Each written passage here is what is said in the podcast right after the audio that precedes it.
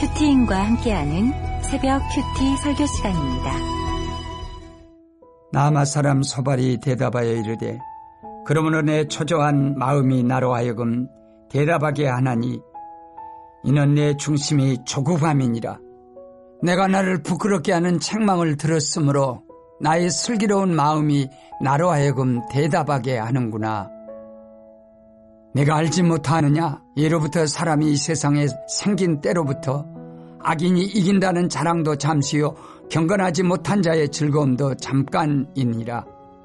그 존귀함이 하늘에 닿고 그 머리가 구름에 미칠지라도 자기의 똥처럼 영원히 망할 것이라 그를 본 자가 이르기를 그가 어디 있느냐 하리라. 그는 꿈같이 지나가니 다시 찾을 수 없을 것이요 밤에 보이는 환상처럼 사라지리라. 그를 본눈이 다시 그를 보지 못할 것이요 그의 초소도 다시 그를 보지 못할 것이며 그의 아들들은 가난한 자에게 은혜를 구하겠고 그도 얻은 재물을 자기 손으로 돌어줄 것이며 그의 귀골이 청년같이 강장하나 그 기세가 그와 함께 흙에 누우리라. 그는 비록 악을 달게 여겨 혀 밑에 감추며 아껴서 버리지 아니하고 입 천장에 물고 있을지라도 그의 음식이 창자 속에서 변하며 뱃속에서 독사의 쓸개가 되느니라. 그가 재물을 삼켰을지라도 토할 것은 하나님이 그의 배에서 도로 나오게 하심이니 그는 독사의 독을 빨며 뱀의 혀에 죽을 것이라. 그는 강 곧 꿀과 엉킨 젖이 흐르는 강을 보지 못할 것이요. 수고하여 얻은 것을 삼키지 못하고 돌려주며 매매하여 얻은 재물로 즐거움을 삼지 못하리니 이는 그가 가난한 자를 학대하고 버렸으며 자기가 세우지 않은 집을 빼앗음이니라. 그는 마음의 평안을 알지 못하니 그가 기뻐하는 것을 하나도 보존하지 못하겠고 남기는 것이 없이 모두 먹으니 그런즉 그 행복이 오래가지 못할 것이라. 풍족할 때에도 괴로움이 이르니 모든 재난을 주는 자의 손이 그에게 임하리라. 그가 배를 불리려 할 때에 하나님이 맹렬한 진노를 내리시리니 음식을 먹을 때 그의 위에 비같이 쏟으시리라.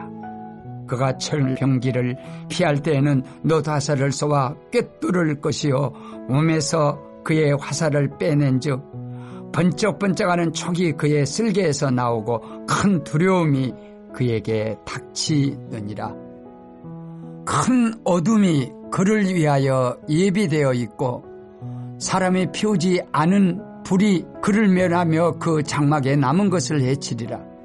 하늘이 그의 죄악을 드러낼 것이요 땅이 그를 대항하여 일어날 것인즉 그의 가산이 떠나가며 하나님의 진노의 날에 끌려가리라. 이는 악인이 하나님께 받을 분기시요 하나님이 그에게 정하신 기업이니라. 오늘 말씀은 욥기 20장 1절에서 29절 초조하고 조급한 말이란 제목의 말씀입니다.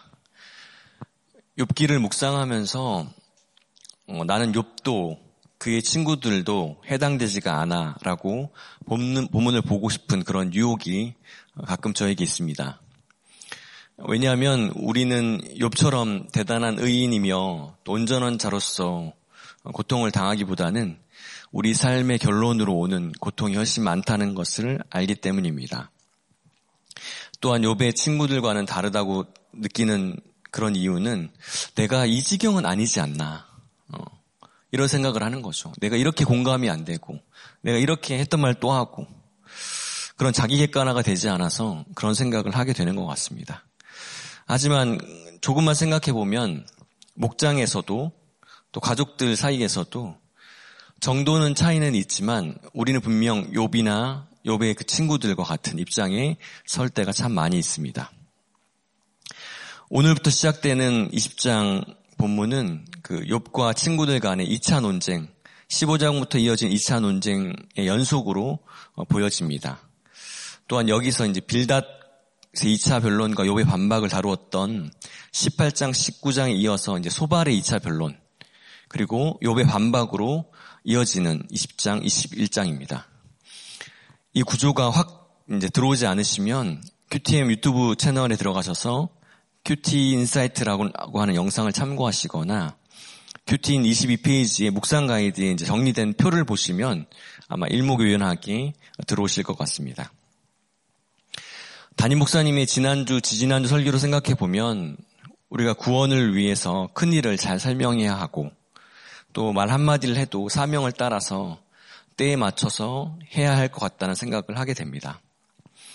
그런데 왜 오늘 본문 소발의 말을 초조하고 조급한 말이라고 하시면서 우리가 이 본문을 통해서 우리는 어떻게 해야 초조하고 조급한 말을 하지 않을까라고 하는 적용을 저와 여러분이 함께 해보셨으면 좋겠습니다. 첫 번째로 때를 따라 하는 한마디가 참 중요합니다. 1절, 3절을 제가 읽겠습니다. 나마 사람 소발이 대답하여 이르되 그러므로 내 초조한 마음이 나로 하여금 대답하게 하나니 이는 내 중심이 조급함이니라. 내가 나를 부끄럽게 하는 책망을 들었으므로 나의 슬기로운 마음이 나로 하여금 대답하게 하는구나. 주일에 이제 들었던 것처럼 어, 엘리야는 원수인 아람 땅 다메섹에 가서 지금 역심을 품고 있는 왕의 부하였던 하사엘에게 기름을 부으라고 하는 하나님의 세 가지 사명 중의 하나를 받았습니다. 하지만 이것을 무조건 가야 한다고 그렇게 주장하면은 그것은 또한 인도함이 아니라고 목사님이 말씀하셨어요. 그 때를 모르고 하는 그 일은 사실은 그르치기 쉬운 일이 되기 때문입니다. 그 때를 알기 위해서 또한 우리는 인내 훈련을 해야 한다고 말씀하셨습니다. 그래서 엘리, 엘리야를 통해 받은 이 유업이 엘리사도 그것을 서두르지 않았던 것이고 또 이 엄두가 나지 않을 판 이 사명을 마침내 발을 떼게 되자 하나님이 일하시는 것을 보게 된 것입니다. 오늘 이 본문은 그 19장에 이미 이제 욥의 항변에 이은 소발의 답변 같은데 스스로 오늘 본문에서 말하기를 이것이 초조하고 조급한 말이라고 이야기하고 있습니다. 그 이유는 이제 19장 27절에 욥이 이렇게 이야기했어요. 내 마음이 초조하구나. 라고 하는 그 욥의 말과는 좀 다른 원어적으로도 다르고 또한 의미적으로 다른 말처럼 보입니다. 왜냐하면 새 친구들이 인과응보라고 하는 아주 작은 어, 렌즈를 통해서 하나님과 세상을 계속 보고 말하고 있는 거예요. 하지만 그에 비해서 욥은 스스로 이 땅에서 내가 인과응보가 꼭 아니, 아니라도 예수 믿고도 예수 믿고도 복이 아닌 것처럼 세상에서는 복이 아닌 것 같은 그런 안 되는 모델일 수 있다라고 하는 것을 어, 욥이 이미 인식하기 시작했다라는 것입니다. 그래서 어제 본문인 19장 26절, 27절에 이렇게 이야기합니다.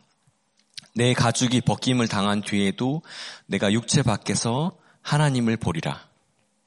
내가 그를 보리니 내 눈으로 그를 보기를 낯선 사람처럼 하지 않을 것이라. 내 마음이 초조하구나. 라고 고백을 하였던 것입니다. 다른 말로 하면 내가 고통을 당해도 내가 고통을 당하다 죽어도 하나님을 버리지 않을 것이다. 하나님을 볼 것이다. 주님이 반드시 나를 위해서 오실 것이다. 내가 그를 볼 것을 생각하니까, 소망하니까 내 마음이 초조하다라고 표현한 것입니다. 그런데 그에 비해 소발은 요비하는 그런 주장이 자신의 의견과 다르기 때문에 그 속에서 계속 충동질이 된 것이에요. 그래서 그 충동질 때문에 심히 못마땅하고 심히 분노해서 이런 초조하고 조급하다라고 하는 마음 그것을 이야기하고 있는 것입니다. 욥의 초조함과 참 다르죠. 4절 5절입니다. 네가 알지 못하느냐 예로부터 사람이 이 세상에 생긴 때부터 때로부터 악인이 이긴다는 자랑도 잠시요 경건하지 못한 자의 즐거움도 잠깐이니라. 계속해서 이어지는 이 소발의 말은 계속 반복되는 말인 거예요, 결국엔. 악인은 일시적으로 번영해도 반드시 망한다. 이런 인과응보적인 패턴의 반복이 이어지고 있는 것입니다. 그 이야기는 이제 요배의 다른 친구들과 사실 다르지 않습니다. 그런데 이 말의 문제점은 19장의 요배 말들과 비교해 보았을 때 그 말을 하고 난 다음에 하는 말로서 연결성도 그닥 없어 보인다는 것입니다. 욥의 말에 대한 답변도 아니고 되풀이처럼 계속 반복되기 때문에 이제는 우리가 이걸 보는 것조차 듣는 것조차 참 어, 힘이 드는 것처럼 느껴집니다. 왜 이렇게 말하느냐 하면은 소발이 생각하기에는 욥의 말에 대해서는 그가 한 말에 대해서 평가할 평할 그런 가치도 없고 무가치한 것이기 때문에 그런 그의 마음이 반영되어서 나오는 것이기 때문에 이런 되풀이만 계속하고 있는 것입니다. 우리가 이런 말을 어, 때에 맞게 때를 따라서 하기 위해서는 우리가 주일 말씀 내용처럼 이것이 혹시 내 주장을 하기 위해서 내가 반복하고 있는 것이 아닌가. 내가 충분히 인내 훈련을 받고 인내하였는가라고 하는 것들을 분명히 생각해야 한다는 것입니다. 또한 내가 상대방 이야기를 충분히 듣고 하는 것인가, 듣고 그 말에 반응하며 내가 내뱉는 말인지를 분별해야 하는 부분이 있는 것입니다. 저희 목장에는 그 목회자들이 많으세요. 목사가 목자이기 때문에 뭐 많은 것은 아니고 화요 목장이기도 하고 또 이전에 목회나 사역을 하시다가 가정이 힘들어지시거나 어, 가정이 깨지고 이혼을 하시게 돼서 돌싱으로 오신 분들이 몇 분 계십니다. 제가 욥기를 묵상하면서 그분들이 자꾸 떠올랐어요. 그분들이 꼭 욥 같지는 않지만 욥과 동일시할 수는 없지만 내가 그분들에게 건넨 한마디가 욥의 새 친구들의 말과 같은 것이 없었던가? 내가 인내하고 충분히 인내함으로 건넨 것인지 내 마음이 충돌되어서 충동질되어서 한 것이 아닌지를 어, 생각하게 되었습니다. 사실 제 마음 가운데에는 하루라도 어, 그분들의 가정이 회복되었으면 좋겠다라고 하는 그런 마음이 앞섰 을것 같고 그렇지만 그럼에도 불구하고 그분들의 한계 상황, 그분들이 하려고 해도 되지 않는 그런 환경들 어, 그것들을 제가 묵상하고 인내하지 못했다는 것을 다시 한번 깨닫게 되었습니다. 제가 생각해 봤어요. 만약에 어, 저분들처럼 내가 10여 년 전에 우리들 교회 오지 않고 지금 우리들 교회 오게 되었다면 과연 내 가정은 건사할 수 있었을까? 나는 저분들처럼 이혼하고 이렇게 혼자서 그 자리에 앉아 있을 수 있지 않을까라고 하는 생각을 해보니까 아 정말 그럴 수 있겠다라는 생각을 어, 제가 인정이 되어졌습니다.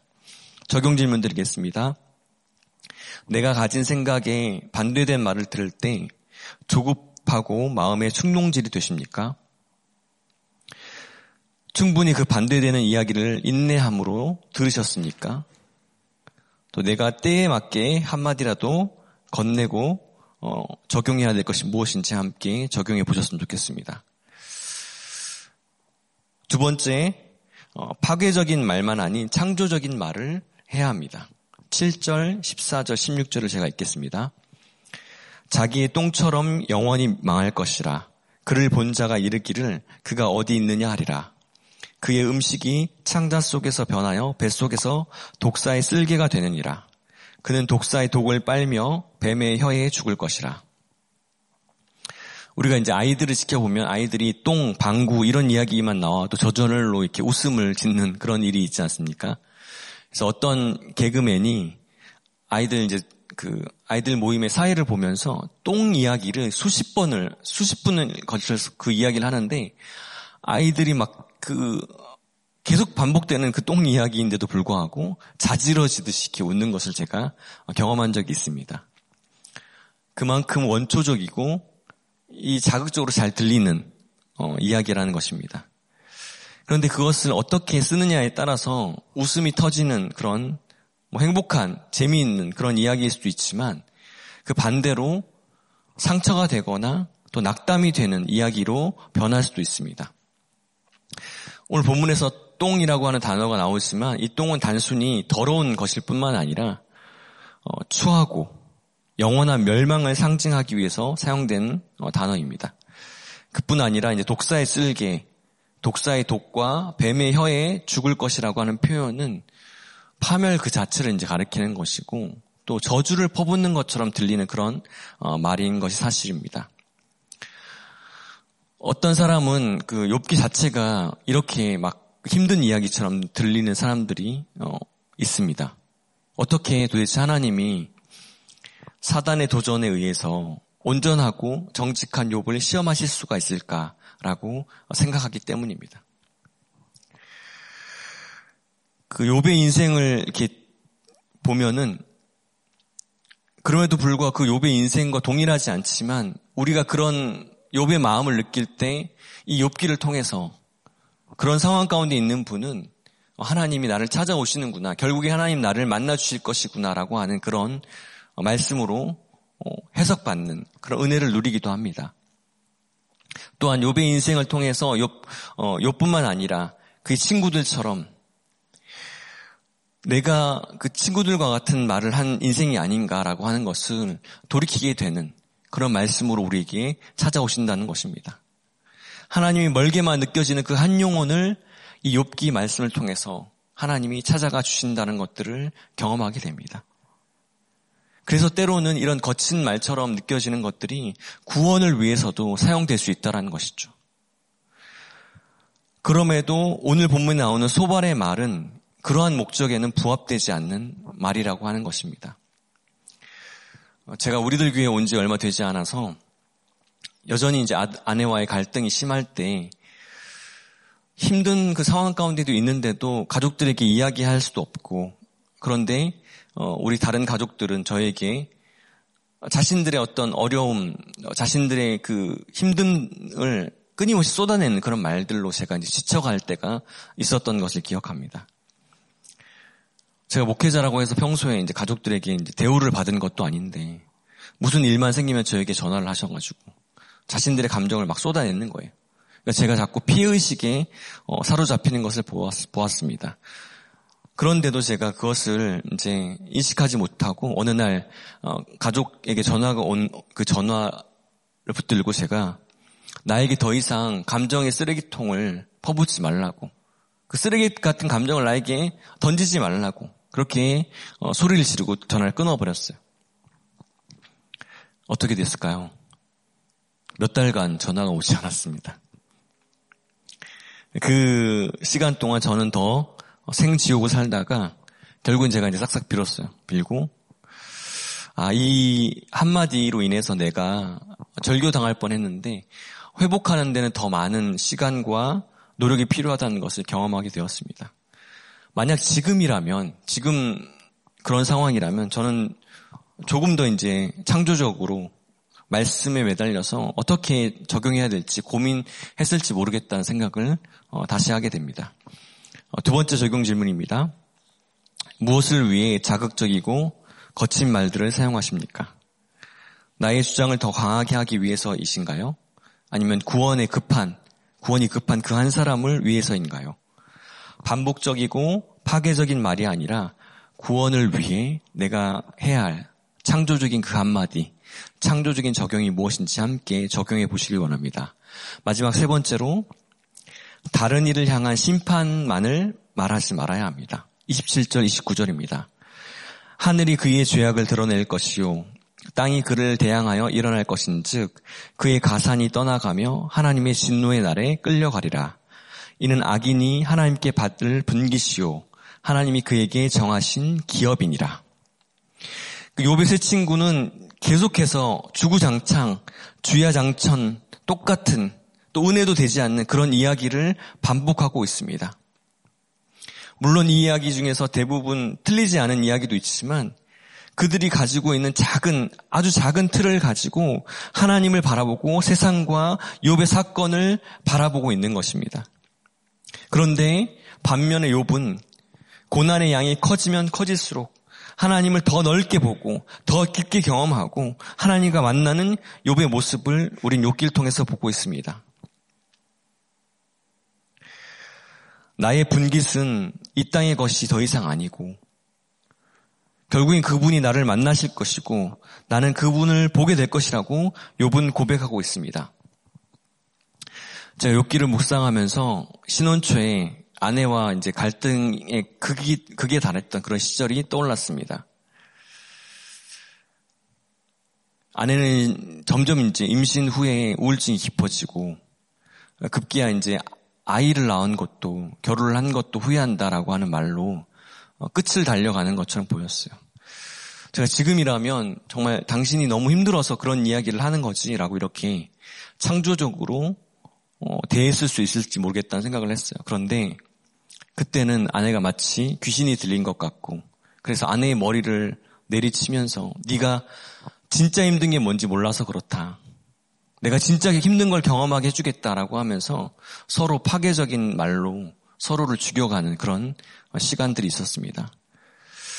자, 그러면서 한 달 가까이 어, 아내와 말도 하지 않고 속으로 그런 생각을 했던 것 같아요.